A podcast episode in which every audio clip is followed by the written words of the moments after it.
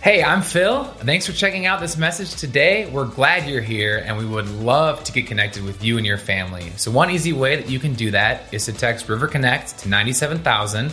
You can also visit our website at theriverchurch.cc to learn more about us and some upcoming events. Lastly, if you would like to give to the River Church today, you can text the amount that you want to give to 84321 or you can head to our website and click the Give tab at the top of the page. Thanks again for joining us, and we hope you enjoyed today's message. So, I don't know about you, but I have been loving this series, this, this series for the one. And if you haven't been around, we've been going through this series for the one where we've been talking about this idea of lostness, what it means to be lost. And we're not talking about a map, we're not talking about directions, we're talking about when it comes to our spiritual life, when it comes to our recovery journey, feeling lost in life. And we've been talking about that for four weeks now, or this will be the fourth week. And each week we've been taking a look at how Jesus has sought out lost people.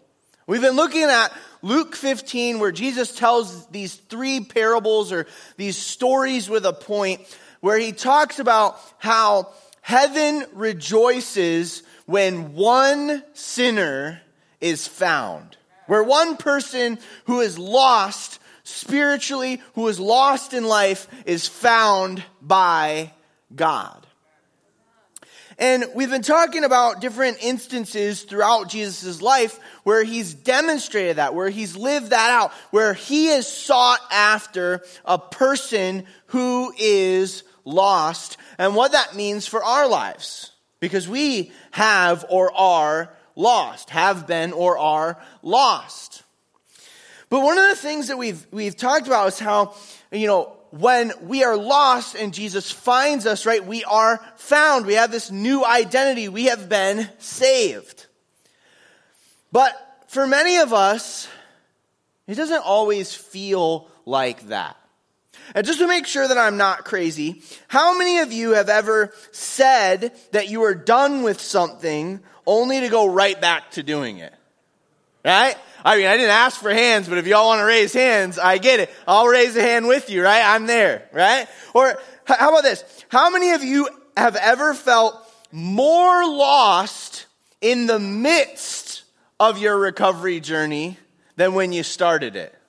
Right? I'll be right there with you right? When you're in the middle of it, when you're walking through your recovery journey and you just fail time and time and time again, when you struggle with this thing and that thing and things you didn't even know you struggled with before walking through recovery, it, you can feel more lost than when you started.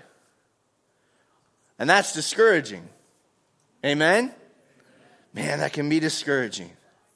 Well, I'm glad to know I'm not crazy. I'm not the only one that felt that way. But tonight, we're going to take a look at an instance where Jesus showed up in a dude's life and how he sought after him.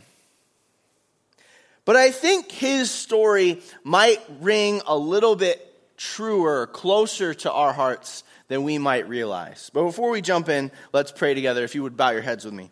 Lord, tonight we come to you. We, we come to you as lost people seeking you, seeking to be found. Lord, and I know that you're looking for us. Lord, you're seeking after us.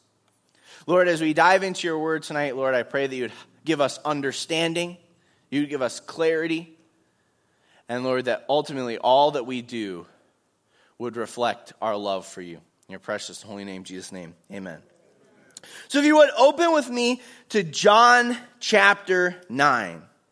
And we, like I said, we've been looking at these lost people and how Jesus, he has a desire to see those who are sinners restored to their purpose, which is to follow God, right? Jesus has a desire to see us forgiven, to see us found. He left heaven, came down, lived, died on the cross, and rose again, all so that we could be found. So that we didn't have to stay lost. And tonight, as we look at John chapter 9, we're going to look at this instance of scripture where we're going to see the persistence of Jesus after this one man. Right? A lot of times when we look at stories in scripture and we look at instances where Jesus has showed up in someone's life, it's really easy for us to like see Jesus as the main character which he is, and, and, see his interaction with this person, and then just, we kind of just imagine them, you know, like riding off into the sunset as happily ever after. But the case is, it always doesn't happen like that. Right? Even in our lives, right? We encounter Jesus. Some of you have been saved of your sins, right? You've come to saving faith in Jesus Christ.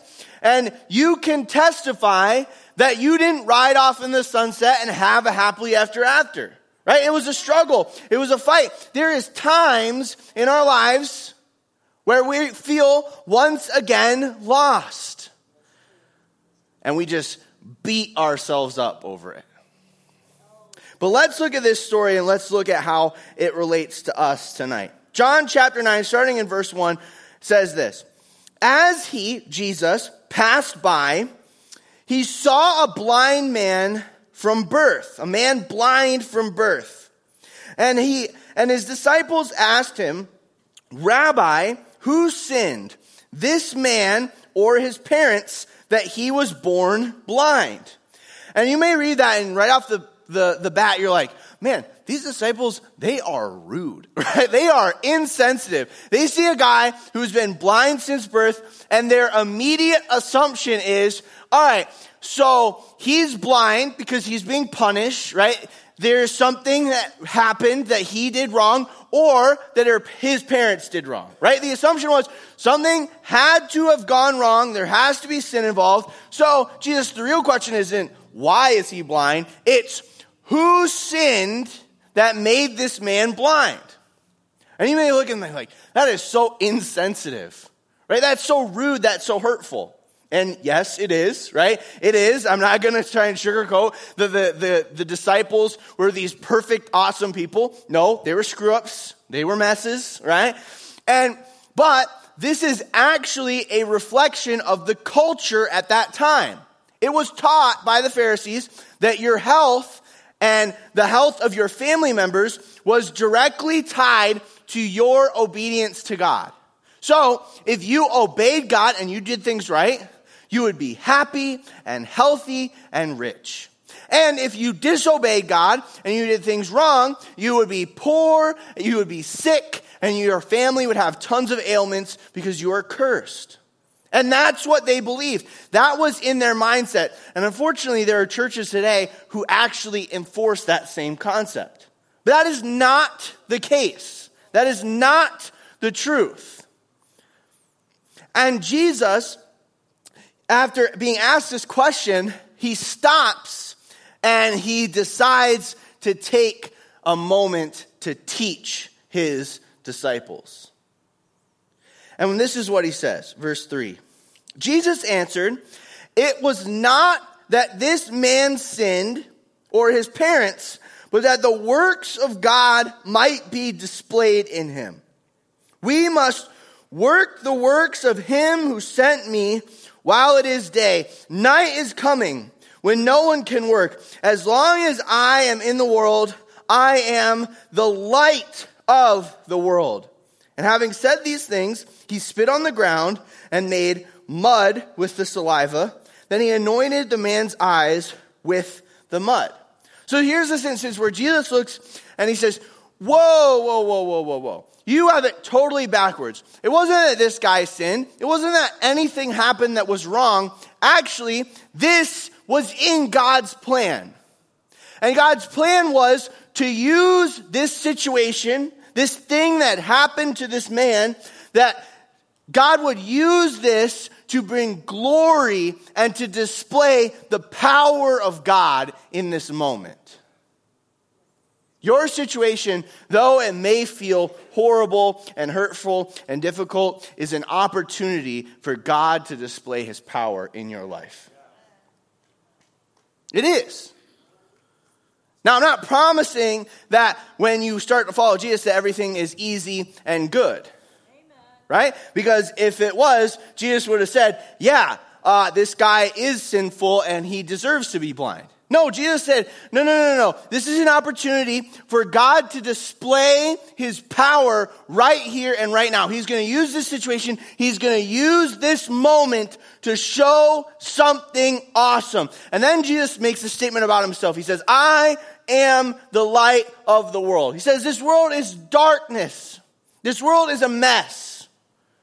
And so you can't help but notice that messed up things are going to happen in a messed up world. He says, but I am the light. I came to show, to push back the darkness. So look to me. Look to me. And then he doesn't just, you know, make this grand statement and, and teach the disciples this and then just like, all right, time to move along. No, he stops and he finds this man who is in need. Now, because this man was blind, right, he was sitting outside of the city and he was begging. Because here's the thing the disciples' assumption was the assumption of everyone, right? Like I said, it wasn't just a disciples being, you know, arrogant and hurtful and rude, which they were at times, but it was a cultural assumption. So that's how the rest of the world looked at this man. And so he was cast out. He was on the outskirts. He was begging because no one would bring him anything because they felt he had gotten what he or his parents had deserved. And so he was outcast. He was lost. And he had no way of finding Jesus. So Jesus found him. And so what Jesus does is he spits on the ground, he he uh, mixes up some mud and he puts it on this guy's eyes. Now, for some of you, you're like, COVID, you know, like gross. Come on, like get away from me. Like I don't want your saliva on my face. I don't need that, right? Or you're just sitting there hanging out and you hear some dudes insulting you and then all of a sudden this guy steps up and starts putting mud on your face and you're like, "Wait, it didn't rain today. How's there mud?" Right? And he, you know, you start to like put together it's like, he spit on the ground. That's nasty, right? But what happens is Jesus does this because he's trying to show that he is the light, that he brings light, he brings sight in the midst of a dark and messed up world. And so what happens is the, the story continues. So we'll go, jump back to verse 6. Having said these things, he spit on the ground and made mud with the saliva. Then he anointed the man's eyes with the mud and he said to him, Go wash in the pool of Siloam, which meant, means sent. So he went and he washed and he came back seeing. And so here we have this beautiful picture of this man's life being radically changed, of him being found and met by Jesus. And Jesus heals him. And so what I say to you is tonight, if you're hurting, if you're feeling lost, if you are feeling outcast, if you're feeling alone, if you're feeling betrayed, if you are feeling at all ends, Jesus is here for you. Jesus is the light you need.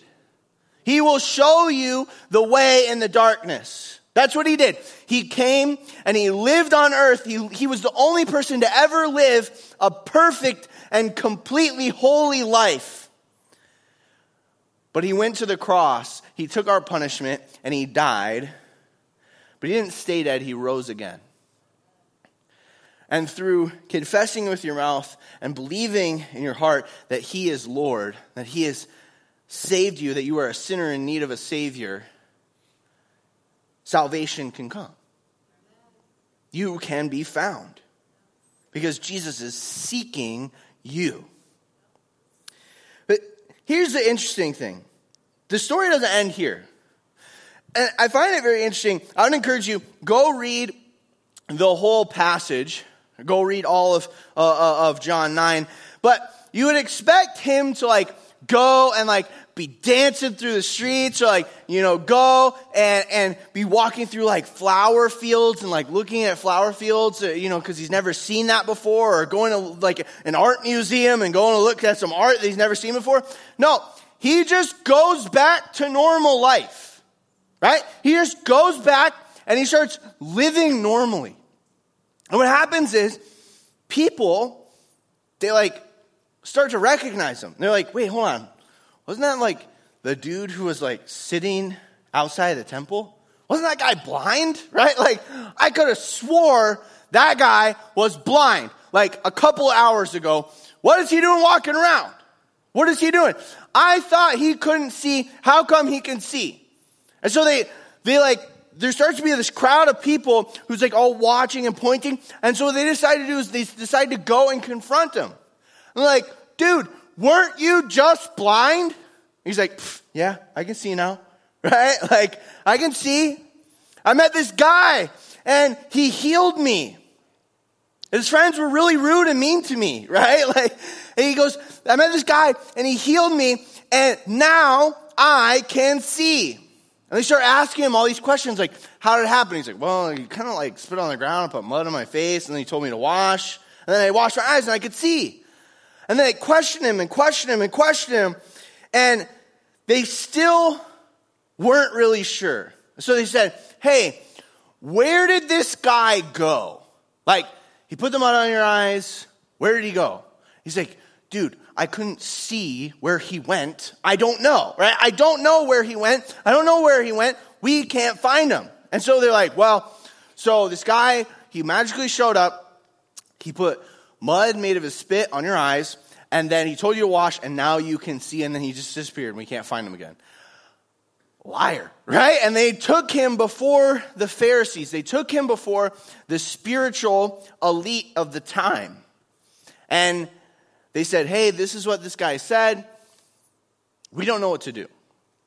And so the Pharisees begin to question him.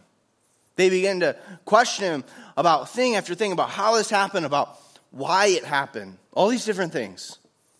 And as they questioned him, they did not like the answers that they were receiving.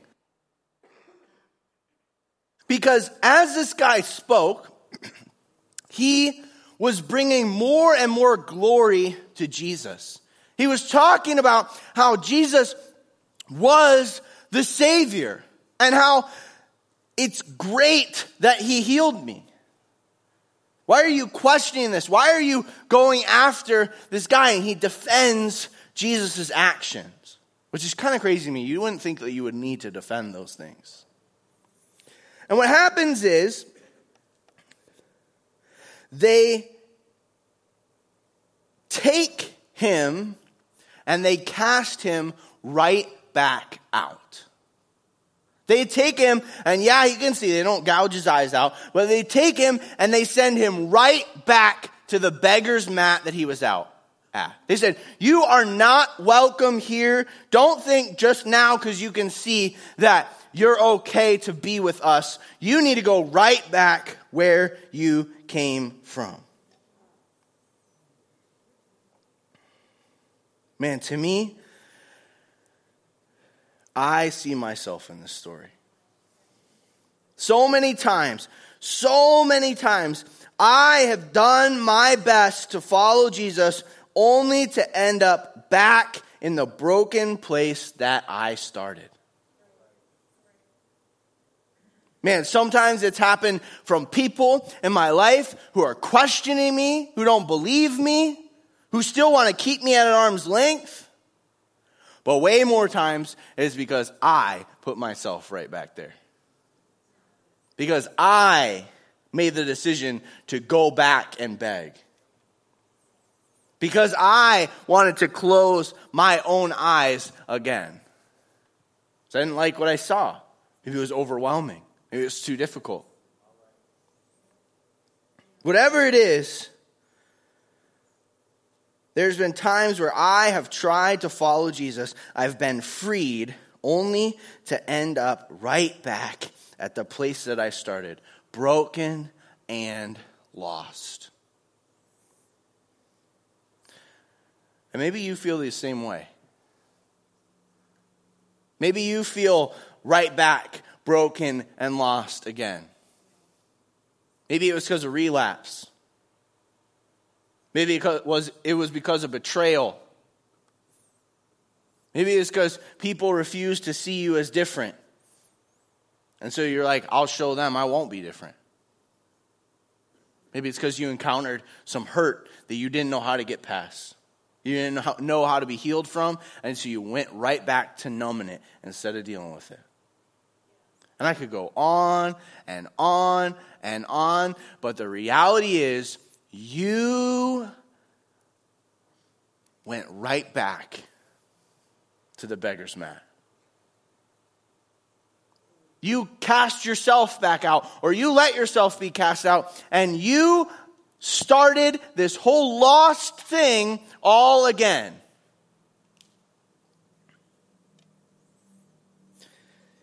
You know what the best part of this story is? It doesn't end there. Continue. John chapter 9, we're going to pick back up in verse 35. this man, right, he's been questioned by the people of the town, he's been questioned by the Pharisees, and he's been cast back out, sent right back to the place that this whole story started at. It says this John chapter 9, verse 35. Jesus heard that they had cast him out, and having found him, he said, Do you believe in the Son of Man. Man, the best word that in that whole verse is, and Jesus heard that he had cast him out, and having found him, Jesus went looking. He said, Man, I heard this guy's been cast out. I heard things weren't going well. I gotta go find him. I'm looking. Because I can't leave him there. Man. Some of y'all need to hear that tonight. You may have cast yourself back out. You may feel cast out. You may be hiding.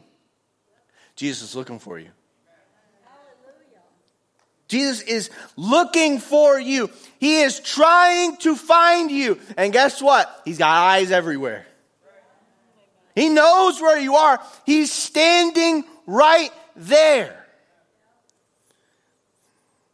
And the question he asks is Do you believe in the Son of Man?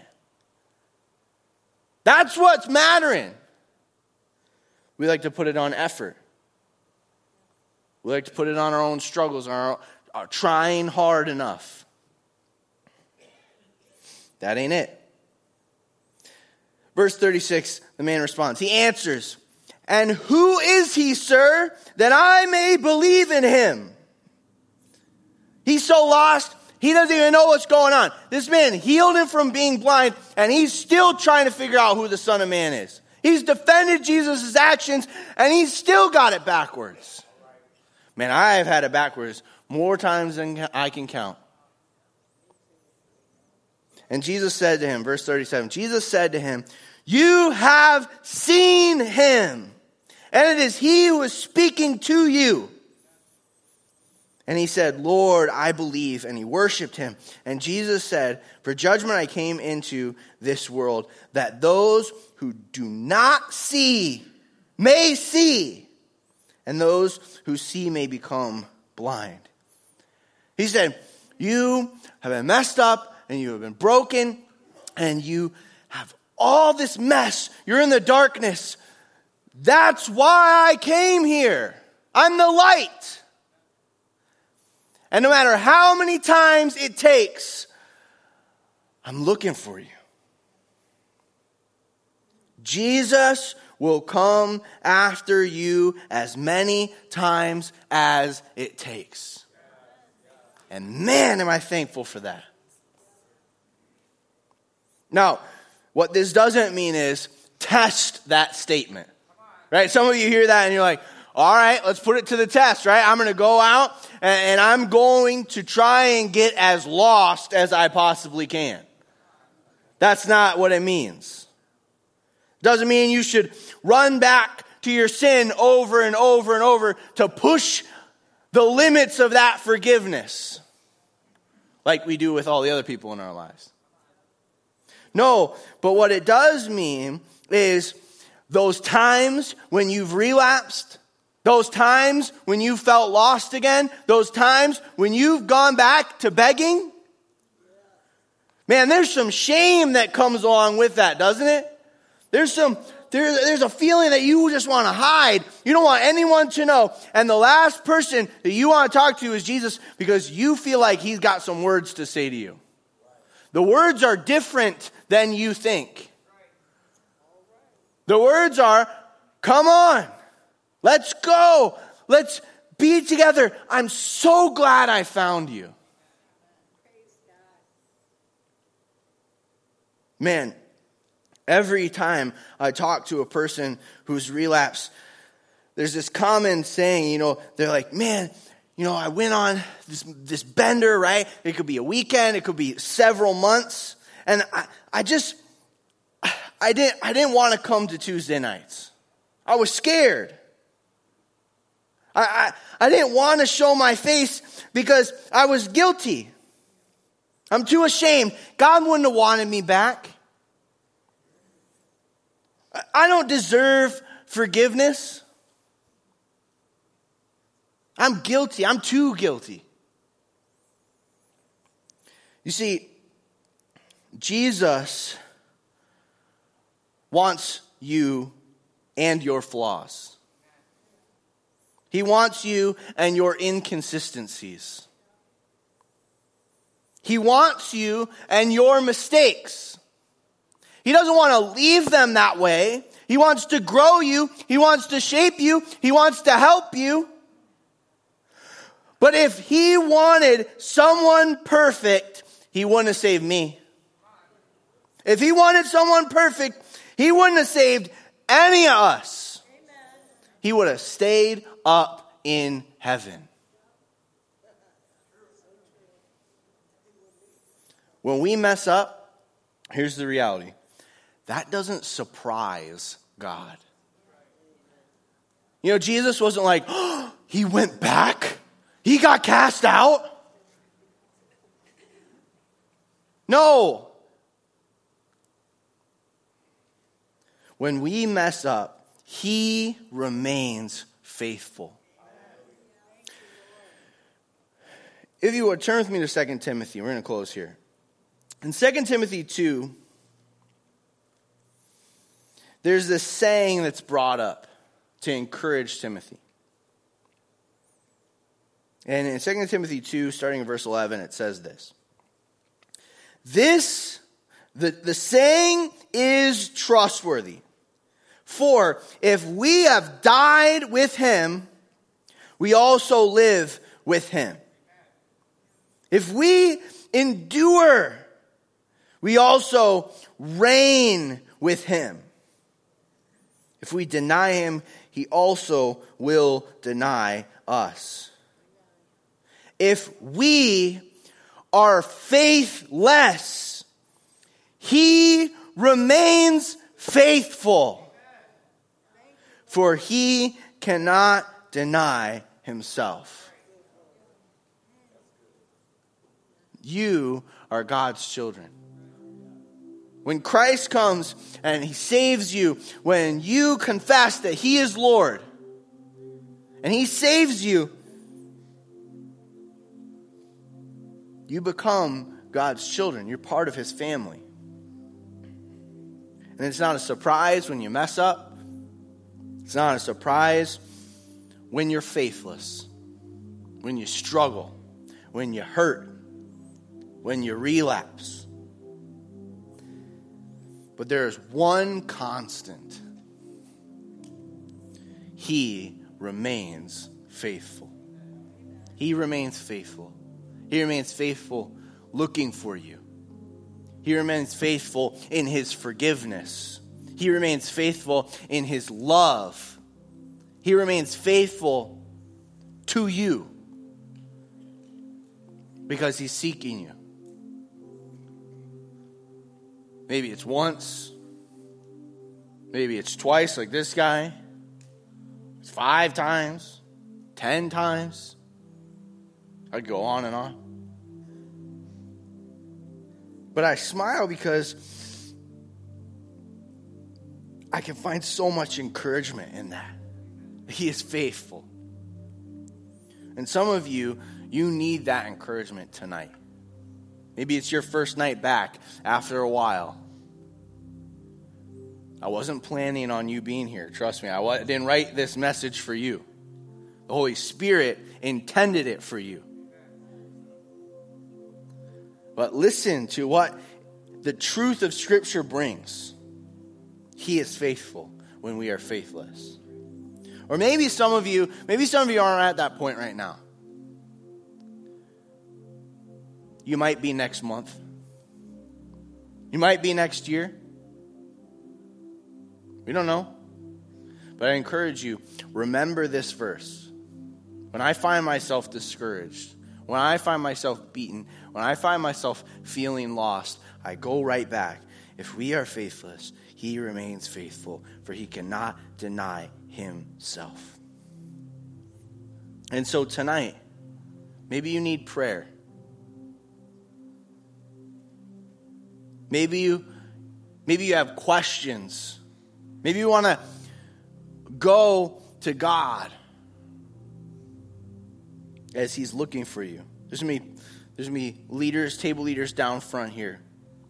They would love to pray with you. If you have questions, I would love to sit and talk with you. But lock these truths away because there will come a time when you're struggling, when you're feeling lost, and every part of you is going to tell yourself that you need to hide, that you need to run away, that God doesn't want you anymore, that you're done. That's a lie. If we are faithless, He remains faithful. Let's pray. Lord, tonight, I thank you for your faithfulness to me. Lord, I've been faithless more times than I can count. Lord, and I thank you for your faithfulness. Lord, I pray for my friend in this room or my friends in this room, whoever it may be who's feeling lost, who maybe started this journey and feels more lost than when they started. Lord, I pray that you would give them encouragement tonight. Lord, they would hear what you offer in Scripture and they would be encouraged through the truth. Lord, that you are there, that your forgiveness is still offered to them. Lord, that you are seeking after them and that you love them. Lord, that salvation is offered to them. And Lord, we love you. Lord, we love you. Your precious and holy name, Jesus' name. Amen.